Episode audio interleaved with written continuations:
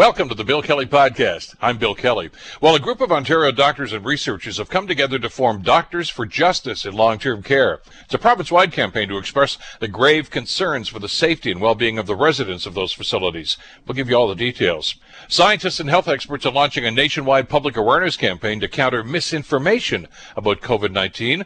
We'll talk with some of the organizers of that fabulous organization. And the pandemic is taking an emotional toll on today's nurses as another has taken her life. How can we support mental health of our frontline workers? It's all coming up. The Bill Kelly Podcast starts now. Today on The Bill Kelly Show on 900 CHML. Let's talk about what's happening here in Ontario with not just vaccines, but where those vaccines are going to go and how they can be most effective. And uh, there's some discussion about that that's happening right now. The Ontario government says it needs to take a strategic approach to COVID-19 vaccine rollout plan. That's not a bad idea.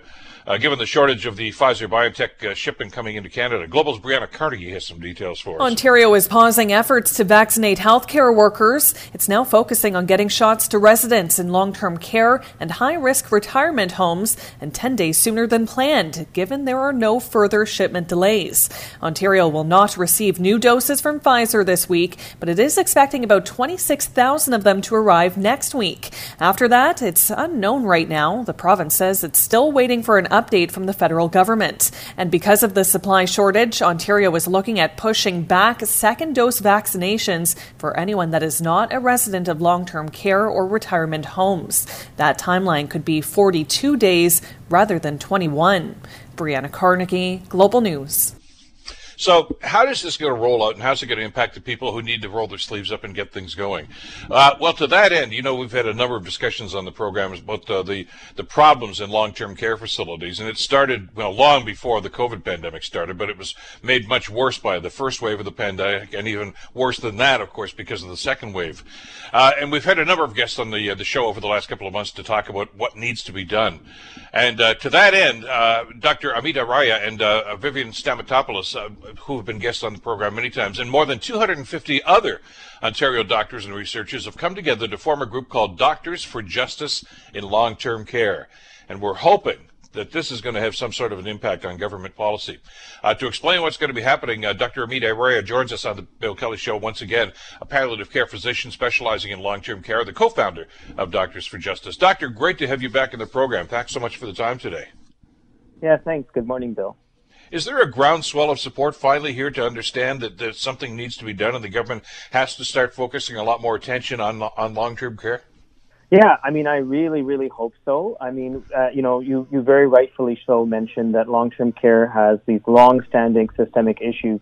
And right now, I mean, our immediate concern is that in the second wave of COVID-19, I mean, we're in the midst of a humanitarian crisis in our long-term care homes. I mean, we've had over 1,500 people that have died so far uh, in the second wave alone.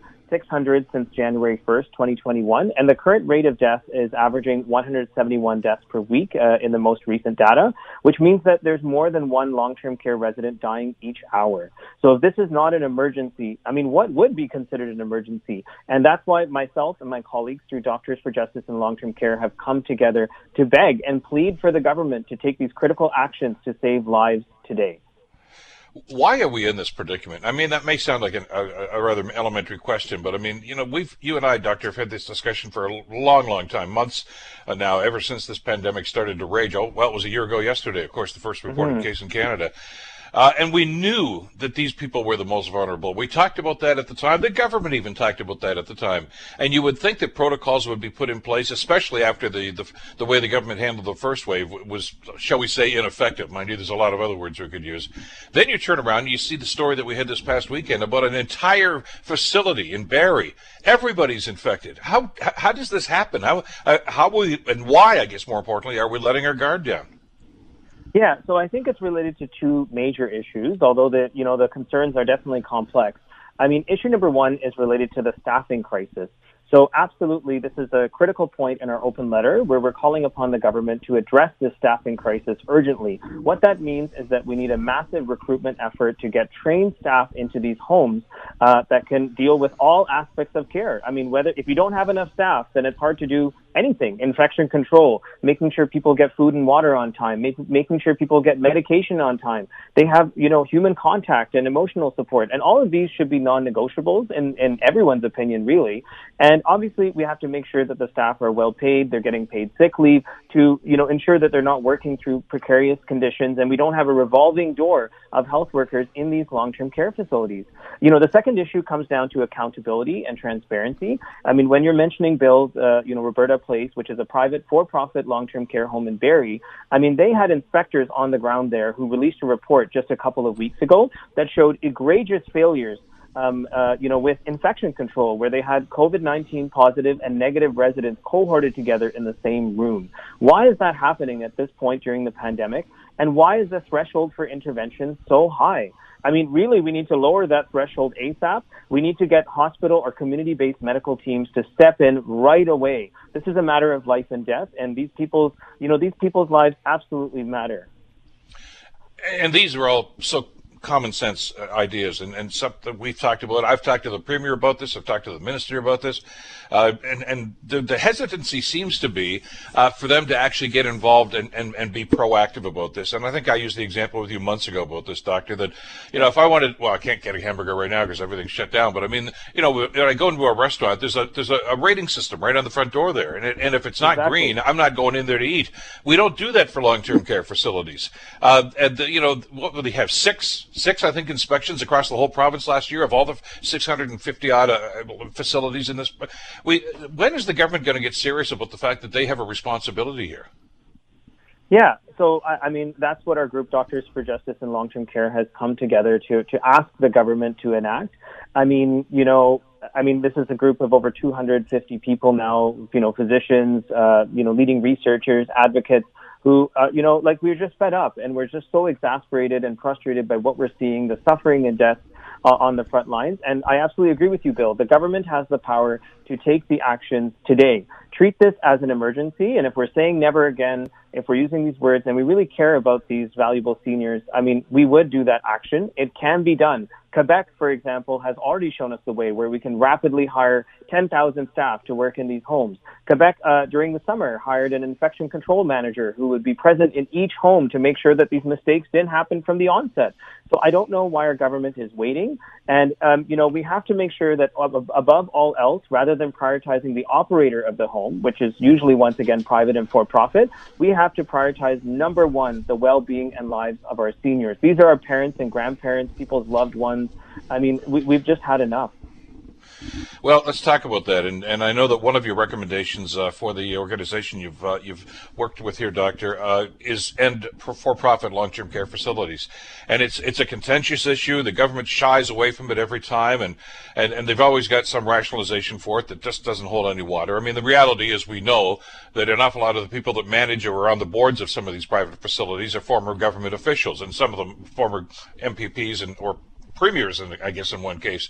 So they don't they don't want to stir that, that hornet's nest, and, and, and too damn bad. I mean, the problem uh, st- seems to stem from that. I know there have been reports that you and I have talked about that said that uh, there are some major differences between the privately owned homes and the publicly owned homes uh, about level of care, about how the people are staffed, how many are staffed, what kind of money they make as workers in those facilities, uh, and and, the, and the, by the way, the public Republicans aren't, aren't perfect either, but I mean, there seems to be a chasm here in the different level of care, and, and the government doesn't seem to want to acknowledge that.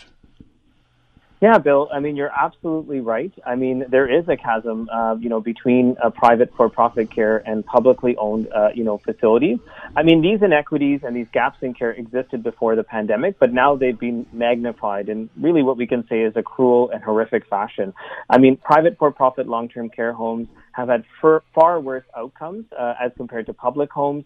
And that's related to the fact that, well, one of the ways they generate revenue is by keeping their health workers poor. They're more likely to have, you know, part-time casual staff They're less likely to have people who are you know, being paid benefits.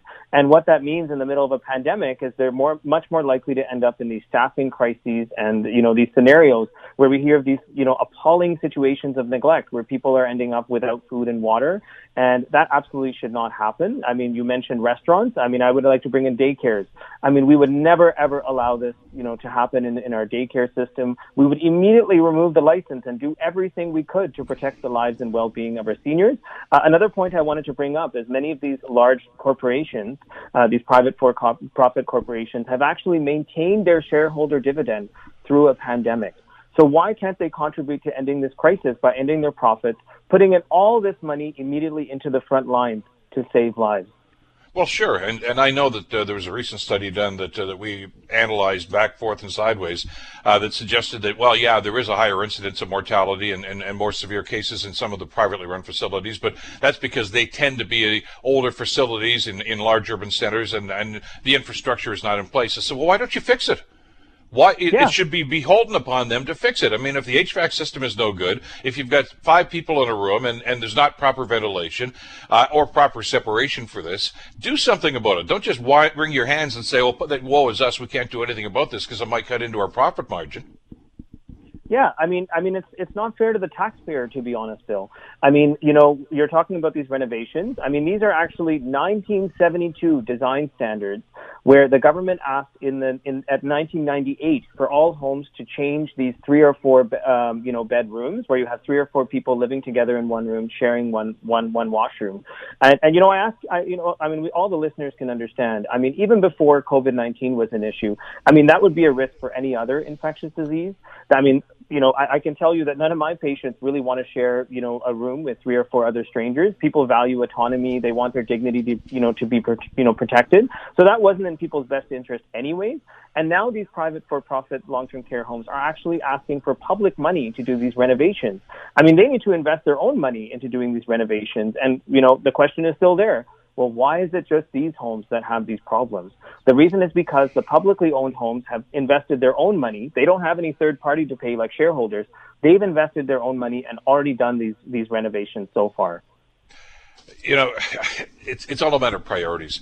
Uh, when when Mike Harris became the, the, the premier of this province way back in in the mid 1990s, one of the first things he did, as you remember, Doctor, was he revamped the entire yeah. property tax system and said, well, because it was 1972 and it was just not fair. You had to pay what what you really owed, which really meant more revenue for the government. So they did that right off the bat, right out of the gate. They figured, okay, let's make sure that we get our fair share of that money. But they still here we are in 2021. We're still using 1972 standards for long-term care facilities. They haven't done a damn thing about that.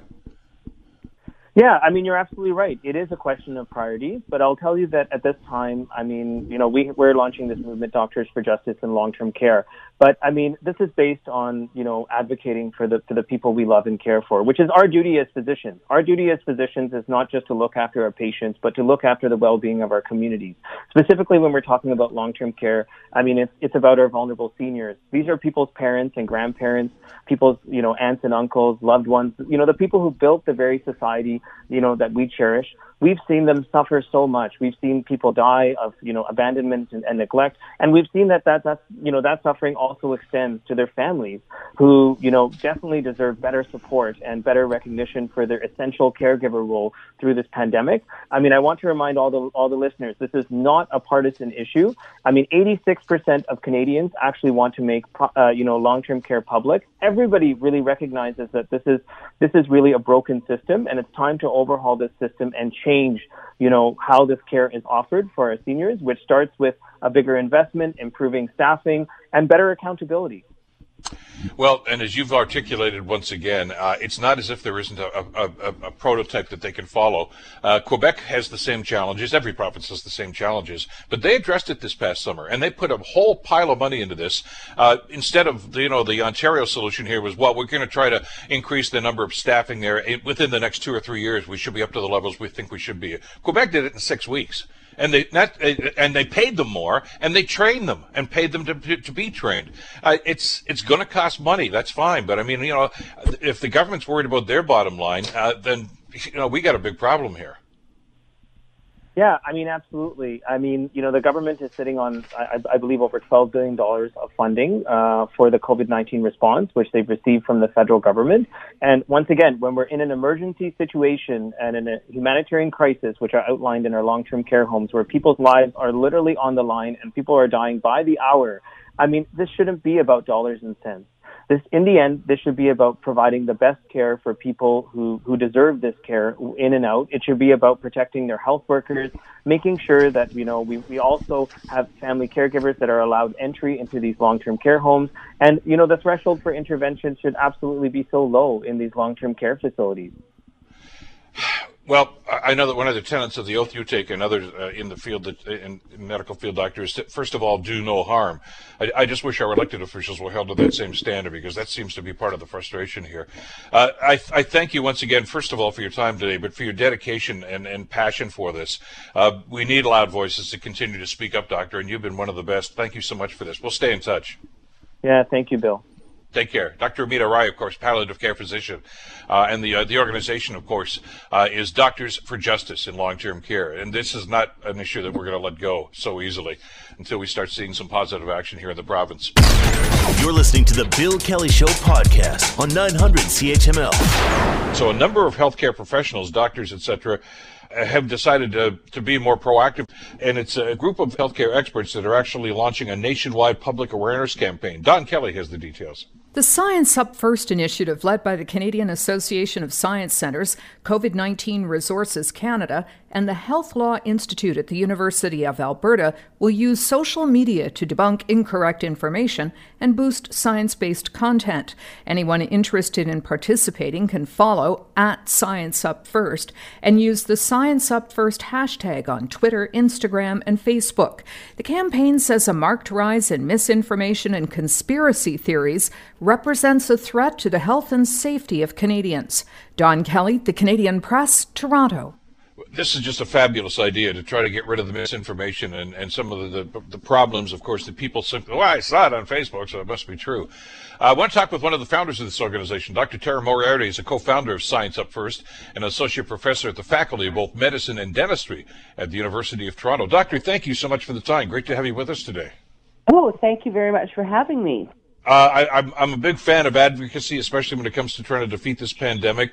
Uh, yeah. uh, uh, uh anything against misinformation, though, is, is a great first step in doing this. It had yeah. to be awfully frustrating, Doctor, over the last 12 months, especially since we've been dealing with this now for 12 months in Canada, uh, yeah. to see a lot of the misinformation that was published and, and being embraced by an awful lot of people over the last little while.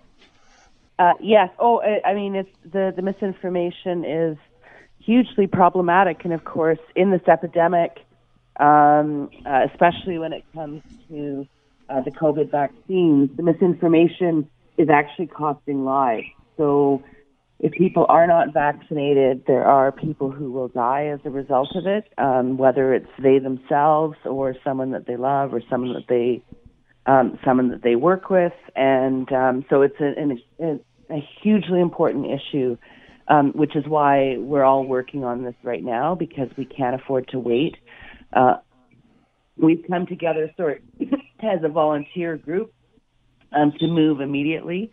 Um, and uh, you know we're not perfect, but we're we're getting going, and uh, we have to do something about this and involve as many Canadians as possible. How difficult is this, and how do you develop a strategy to do this? I mean, there was a tsunami of misinformation that's out there, and uh, and where do you begin in a situation? Vaccines is as good a place as any, but there's so many other aspects of dealing with the pandemic that uh, that people seem to have different opinions on, shall we say? Yes. Well, I mean, so so first of all, uh, we know from um, we know from research about misinformation that one of the things that's really important to do is simply to um, a kind of get out and fill space with good information. So one of the reasons that misinformation creeps in is when there's uncertainty, um, when there when people aren't really sure what's going on. Before large institutions, for example, um, start uh, kicking in and responding um, and and getting information out there.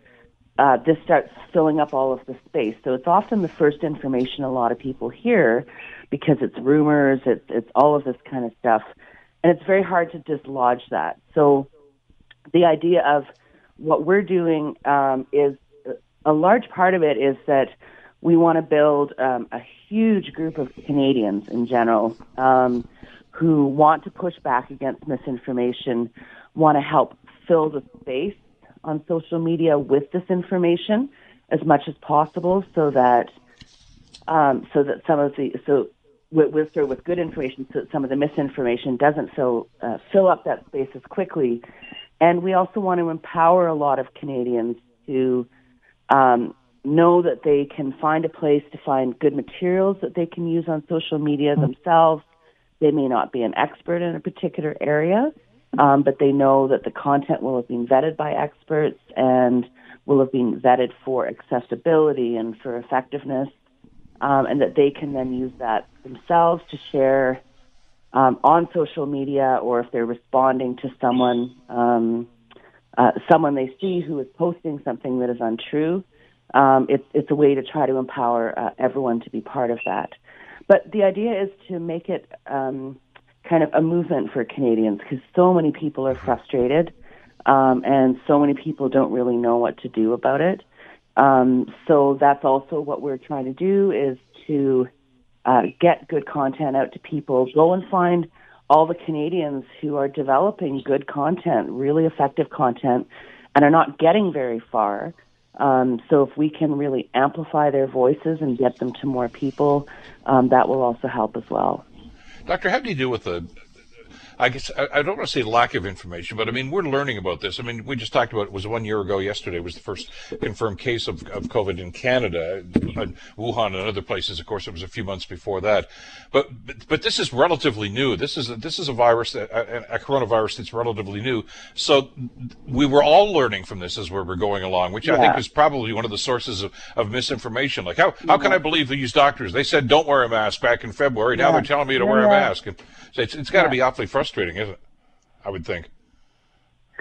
Yes, of course. I mean, that's always, you know, that's always something that's important, and it's hard. It's it's hard. Things change rapidly. We have to be getting out and talking about it as quickly as we can when things change, and we need a lot of people out there talking about why things have changed. There's new evidence um, that uh, we know more than we did, and this is why these things change and we need we need more voices getting out there and especially getting out onto social media because this is where a lot of people get their information. Um, there aren't as many people anymore who listen to radio, although I do all the time. Um, you. Who you know even watch TV. So social media is really important for getting that out there, um, and for reaching people, and also in in different languages as well, because there are a lot of people who get information and they may not get it from uh, conventional media sources in Canada, and they're uh, using social media to get uh, information in their own language as well. And there's a lot of misinformation um, in these settings as well on social media. And I think a lot of people are using that misinformation to try to justify what they may think about this. I mean, as, as we've yeah. tried to explain on this program, science is ever evolving.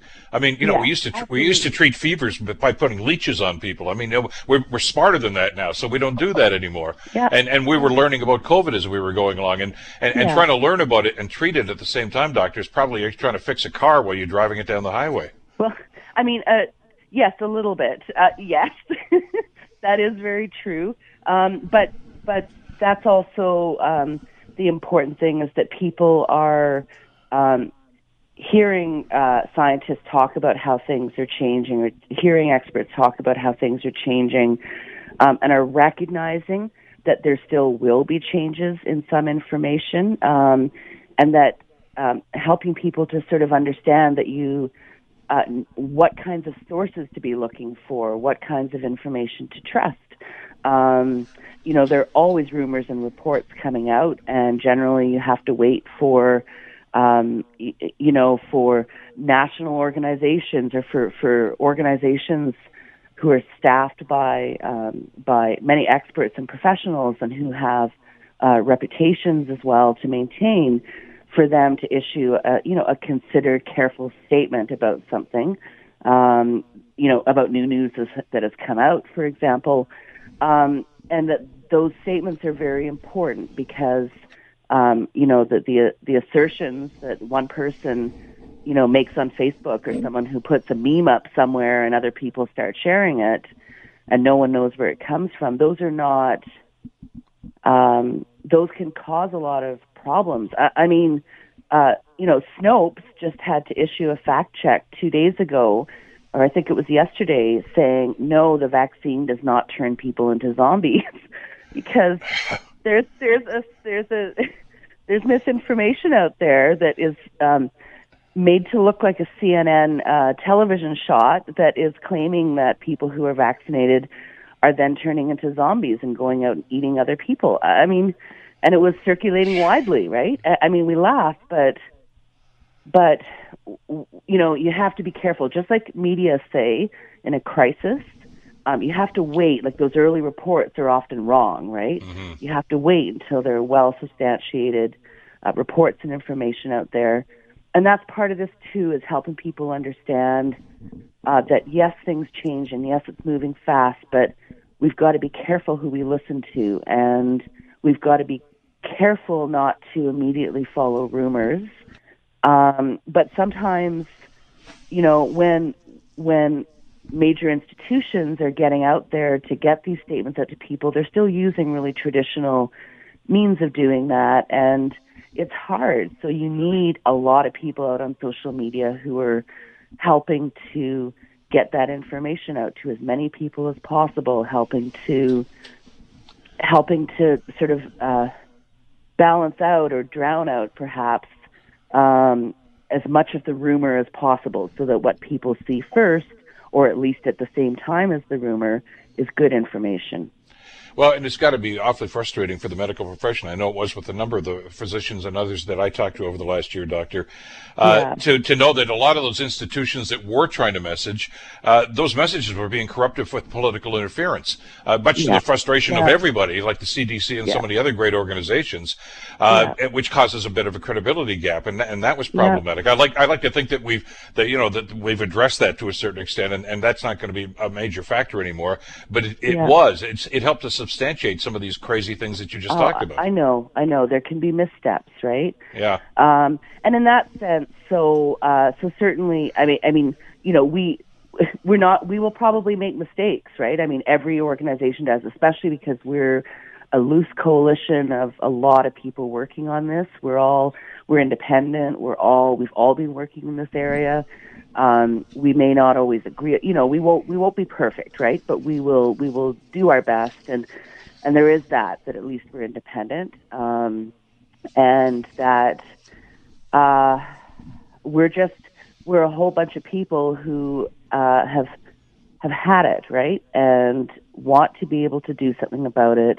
It is a matter of life and death, and uh, it's time. It's time to do this, and it's um, it's time to find a way to support Canadians who want to be part of this as well. Um, and and we can't wait. I mean, we can't sort of wait.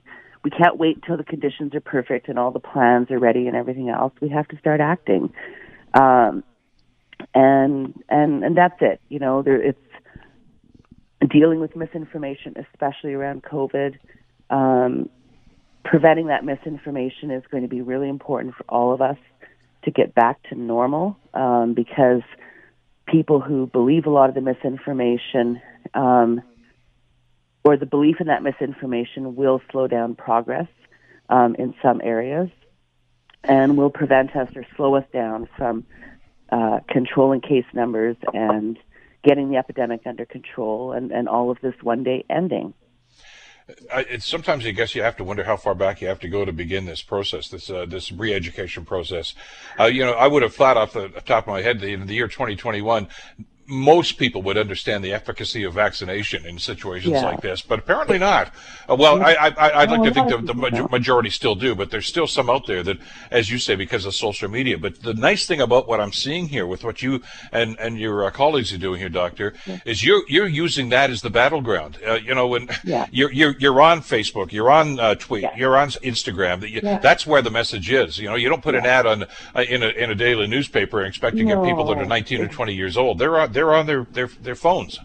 Yeah, exactly. A lot of people are, right? I sure. Mean, I mean, honestly, I mean, I'm I'm a huge reader, and but I would say that starting a few years ago, I started reading news quite a bit on Twitter. I would pick things up that way, and I don't read as much as I used to. And a lot of people are like that too. We're increasingly on social media. I never thought I'd be a social media person, but there are a lot of people over time who end up there. It's a way to talk to family. It's a way to talk to friends. It's just it's it's increasingly part of many of many of our lives and um, and so we need to be acting on social media. And this is also part of sort of a movement where, um, for example, it's becoming more acceptable for doctors to be on social media advocating. Um, this is something that professionally was not always all that well accepted, and it's still not in many circles. Um, scientists, I mean, it's more common for people who are academics um, because we um, at least those of us who have tenure have job security, so we can, you know, we can be out there advocating. Um, but there, there has been an uneasiness about about people with the expertise who need to be out there talking. Um, there's been a bit of discomfort with having people out there advocating publicly um, and personally. Um, be, you know, because of concerns about how it could reflect on the profession and you know, some of those are fears and concerns that uh, I guess also date back to, um, uh, you know, I guess an older style of uh, managing media relations and seeing the relationship between organizations and the general public. And that, I think, it's glad, it, or sorry, it's good that some of that is eroding um, and that more professionals are able to be out um, and are more comfortable being out talking to people directly, um, because also direct access to people who can answer questions it builds trust, right? Mm-hmm. People, Absolutely. if they know, even if it's just social media, if they are, if they could talk to you, if you answer questions, it builds trust. It's crucial to do, and I'm running nightly Zoom sessions every night from eight to ten about um, people who may have questions about uh, COVID 19 vaccine safety. Initially, it was for people linked to long term care and retirement homes. Um, but, you know, what we see every night is that most people have perfectly normal questions about the vaccines. They just need someone to talk to about them. They need a way to. There's so much information out there that even if they tried to focus on the good information, there's so much that it's almost impossible to filter we're human beings. Um, we do benefit from the personal, right? From seeing an oh, individual oh, who's out there saying something on social media or talking to someone over Zoom. Um, and in that sense, I think that this is really important, and this is partly why a big part of why we're doing this as well um, is because it's to uh, identify and support other people, other people with expertise who are out there doing this kind of work, um, making sure their voices get further, and then making sure that as many people as possible who are knowledgeable, truly knowledgeable on these topics, are accessible to people um, so that people also understand that we um, we care a lot, right? We are uh, wanting to make a difference. We are wanting to protect people. We are wanting to um, make sure that um, people aren't harmed in the epidemic. And it's sometimes easier to understand that when it comes um, when it comes from individuals as well. So exactly, there's a lot of reasons to do this. Many of us who are doing this have, were already doing it for quite a while before. So we have experienced that before. We know why it's effective. Um, and it's kind of just like we all got together finally and said, that's it. and well, we're going to, you know, get together and, you know, do this, you know, officially for responding to COVID and COVID well, people, information. People want to get onto this, they can just Google scienceupfirst.com uh, or hashtag scienceupfirst, uh, and uh, that's the portal. And to all these other, uh, if you got a social yeah. media account, you're in. Uh, and we invite and encourage people to do that. Doctor, thank you so much for the time, and thank you for taking the initiative on uh, this very worthwhile project. I really appreciate it. Oh, thank you so so much for covering it, and we are there for everyone. So. Uh, so come and check us out and uh, and get involved. This is for all Canadians. Exactly. Thanks again, Doctor. Thank Dr. you. Tara Moriarty from uh, Science Up First and Associate Professor at uh, University of Toronto. You're listening to the Bill Kelly Show podcast on 900 CHML. I want to get back to what's happening with frontline workers. I know that, and you see this all the time, and we've been talking about it since the pandemic really started to rear its ugly head in North America. Uh, about the uh, the salute to our frontline workers and, and the first responders and the people that do such an incredible job of, uh, of battling this pandemic and uh, saving lives as much as they possibly can. But it there's a price to be paid for that uh, with with the frontline workers in hospital situations, especially with nurses. And uh, there's a, a, an interesting piece that I think sheds some light on just what kind of an impact it has. Uh, it's called "Goodbye Through a Glass Door: An Emotional Experiences of Working in COVID-19 Acute Care Hospital Environments." Uh, the author, Dr. Jennifer Lapum, is a professor in the School of Nursing at Ryerson University, uh, and uh, joins us on the Bill Kelly Show to talk about this. Doctor, thank you so very much for the time. Good to have you with us today.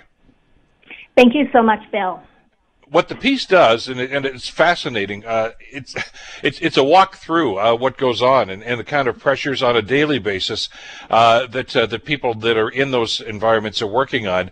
Uh, and, and, as we've heard from so many of them, and I think you, you characterize it quite nicely in the piece, Doctor, uh, the pressures and the angst does not leave when the shift is over. That is so true. We conducted this research as uh, part of the first wave of COVID and we explored the emotional experiences of nurses working in COVID 19 acute care hospital environments across the Greater Toronto Area, and nurses were from six different hospitals. And what we found was that the intensity and the perpetual nature of these strong and distressing most emotions are really quite overwhelming for nurses, leading to trauma and even what many describe as traumatic stress, or what we generally would know as PTSD. And these feelings don't go away at the end of their shift. So I had nurses talking to me as part of this research that would talk about the fear and uncertainty, particularly during those early waves when we didn't know much about the virus. And they would talk about going home and that fear of could have I caught it from my patient? Could I transmit it to my loved ones, to my family members? And so we had nurses walking in the doors of their houses or their apartments, and their children might run to them and they said, No, don't come near me, don't come near me, don't hug me. I need to have a shower. And are their kids were asking, Are you going to die, mommy? Are you going to die, daddy? So you can imagine those emotions are so, so powerful yeah, there's there's a body of work. I mean, when it comes to medical science, doctor, you know, with so many different things that frontline workers can deal with. But your your point is well taken, and that's one of the things I heard from a number of people that were, especially as you say in the first wave, they didn't know what they were mm-hmm. dealing with. I mean, it changed from almost day to day, week to week. Uh, you know, the you know how it's transmitted, the, the impact it could have. Oh, wait a second, this is presenting itself in a much different way than it did with that other patient. Uh, and there's just there, there's there's nothing you could actually say. Okay, I think I got a handle on this because it was always changing.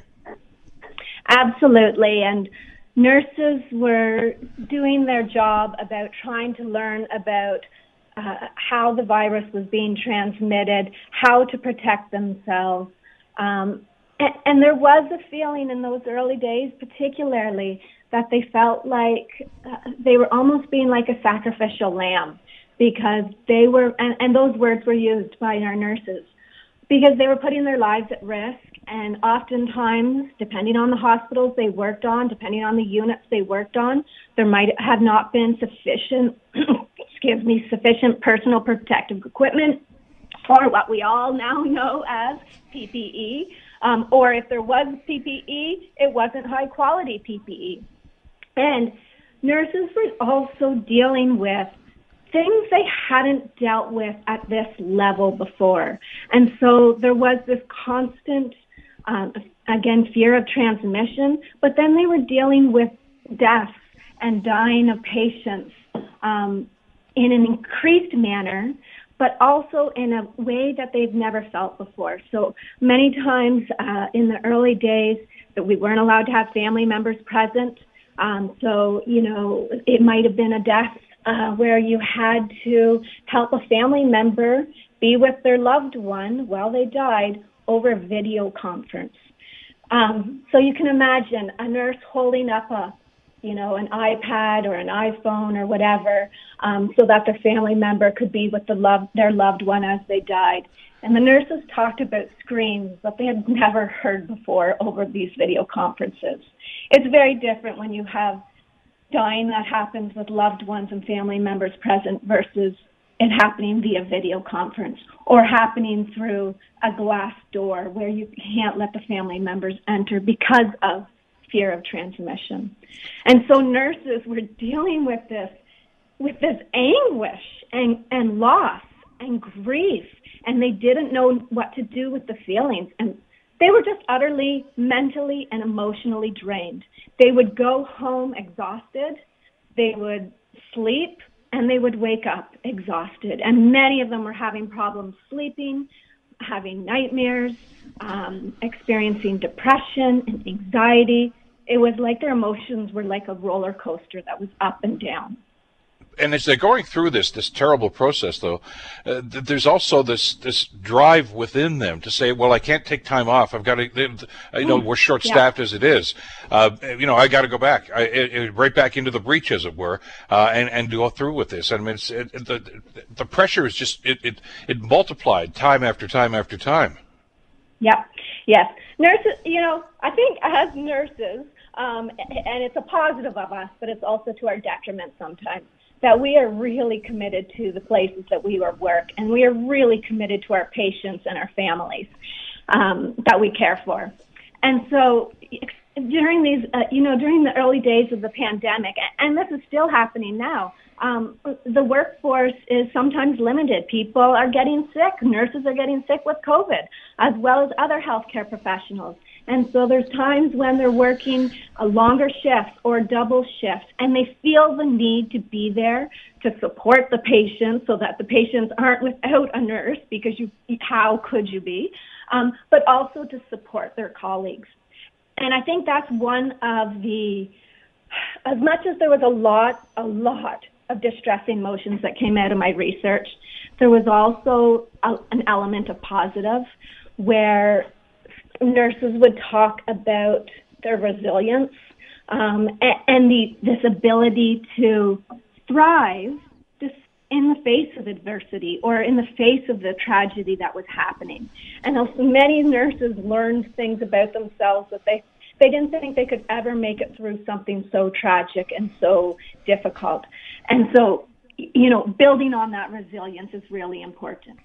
But I can't neglect the fact that many nurses were bottling up their emotions, that they didn't feel like they could move away their, from their emotions. It was always with them day and night, whether they were at work or at home. And so they, many of them were really struggling, and many of them didn't feel comfortable reaching out or didn't feel they should reach out because they felt like I've got to be strong. I've got to be strong through this for my patients, for my colleagues, but also for my own family as well. Well, I was going to ask you about that. Where's the release? Uh, the pressure is in the work environment, certainly. And, and when I say at the end of the shift, sometimes those shifts are a lot longer than, than we might think because of, of staff shortages, uh, or, or the dedication that that nurse had that said, I know technically I'm supposed to go home, but I can't leave this, this person right now. So you, you know, there was extended shifts.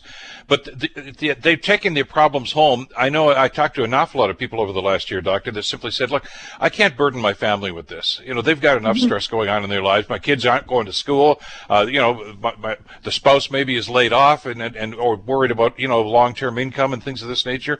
Uh, there's there's a, their own set of circumstances, and a lot of them just said, "Well, I've got to internalize this because there's nowhere else to go." Yeah, yeah. I think the release, for some, the release didn't come, and that's the problem.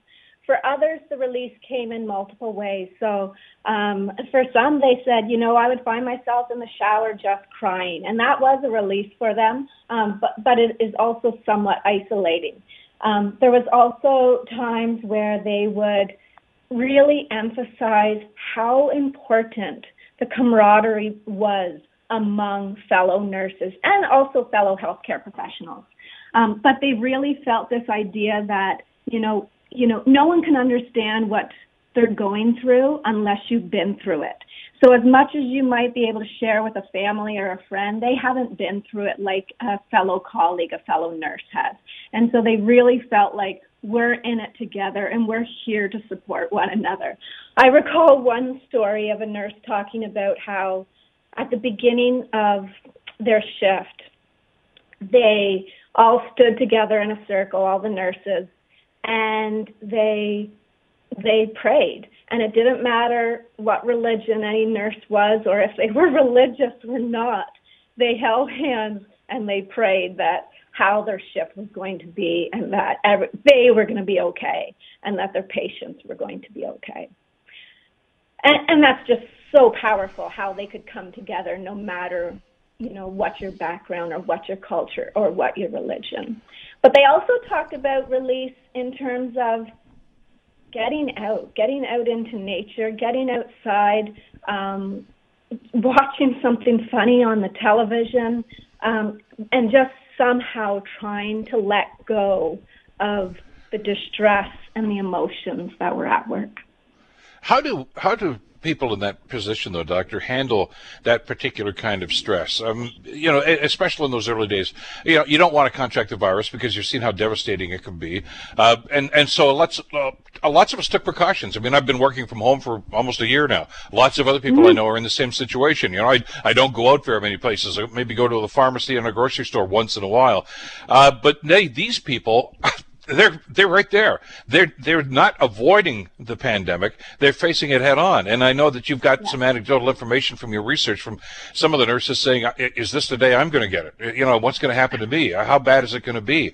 Uh, and you yeah. can't you can't just push that out of your mind, can you? You you can't. Um, and you know, I just remember so many things that the nurses, as part of this research, said, um, and uh, they talked about. Um, going to work was almost like walking into a fire um, because they didn't know what it was going to be like. They didn't know what they were going to face that day. They didn't know how bad it was going to be. And that's a really difficult situation um, to feel like going to work. Um, ha- the uncertainty associated with that, of not knowing what's going to happen. And so you know, we, we just felt, you know, doing this research, and we, I did it amongst a, a collaborative group of colleagues, both professors at Ryerson University at the Daphne Cockwell School of Nursing, as well as one of the top uh, hospitals here in Toronto. And we published this work in the Canadian Journal of Nursing Research because we know that nurses throughout the country and globally are dealing with these same issues of fear, of uncertainty, of isolation, burnout, exhaustion. They're just feeling like they are drowning in their emotions.